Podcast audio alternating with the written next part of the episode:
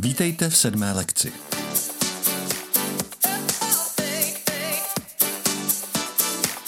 Vítejte u nového vzdělávacího podcastu, který je určen všem, kteří se chtějí naučit alespoň základy anglického jazyka. Moje jméno je George a budu vaším průvodcem na cestě za pochopením angličtiny. Mám za sebou dlouholetou praxi ve výuce jazyků a především ve výuce dospělých.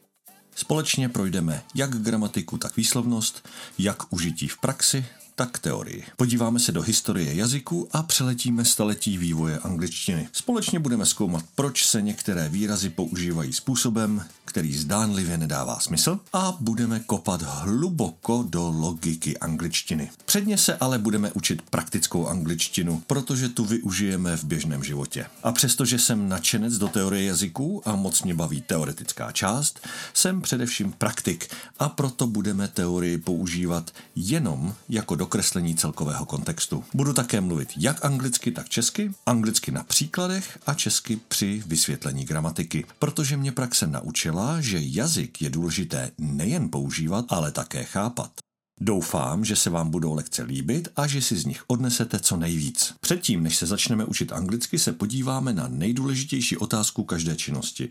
A ta otázka zní proč. Proč se chcete učit anglicky? Zdanlivě jednoduchá záležitost, ale má nedozírné následky. Proč stojí téměř za vším, co děláme a má velký vliv na motivaci. Důvody můžou být jakýkoliv. Chcete se domluvit na dovolený? Fajn. Chcete si přečíst knížku v originále nebo se podívat na film? Učíte se proto, abyste zazářili před přítelem nebo manželkou? Super. Jak jsem řekl, důvod je jen a jen váš. Určite si ho sami a zvolte si, co chcete, ale určitě si ho dejte. Vyberte si ten hlavní důvod, který stojí za vaším rozhodnutím a toho důvodu se držte, dokud nesplní svůj účel. Jenom tak získáte tu správnou motivaci. A věřte mi, motivace je při výuce jazyků to hlavní. Jeden můj známý vždycky říká, že talent je jenom 10%, zbytek je těžká dřina. A pokud se rozhodnete se učit jazyk, těžká dřina to opravdu je.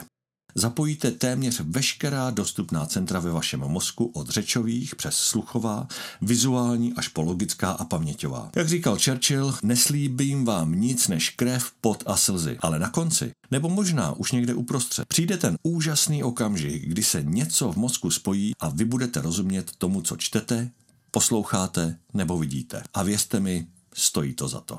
Další věc, kterou je třeba mít na paměti, je proces učení. Za svoji dlouholetou kariéru výuky můžu klidně prohlásit, že anglicky se může naučit každý. Stejně jako se naučil česky.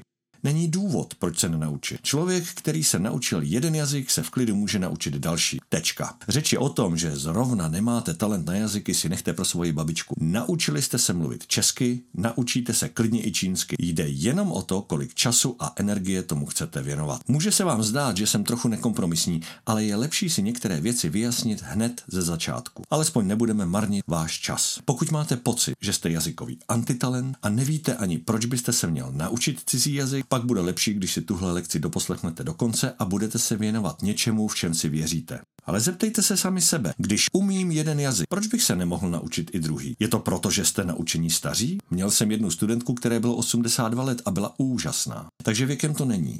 Je to proto, že jste spíše technicky zaměřený a jazyky vám nešly?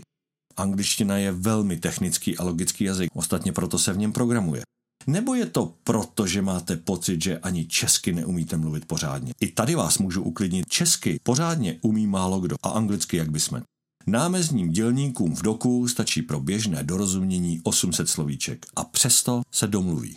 Je velmi důležité si na rovinu říct ještě jednu věc, která se bude naším kurzem angličtiny prolínat jako tenká červená linie. Jazyk je především nástroj nástroj dorozumění mezi lidmi a jako takový se chová a jako k takovému se k němu budeme chovat i my. Nikdo po vás nebude chtít psát složité elaboráty ani vysvětlovat nukleární fúzi v angličtině. I když by to nebylo špatné, věřte, že toho často nejsou schopni ani rodilí mluvčí. Účelem těchto lekcí je ukázat vám, jak se dá a může mluvit, psát nebo číst bez zbytečných kudrlinek a nepotřebných věcí. Naopak věci důležité budeme opakovat, dokud je nebudete umět, jako když byčem mrská. Proto, abyste se i vy na dovolené nebo na schůzce, ať už pracovní nebo soukromé, cítili lépe, vznikají tyto lekce.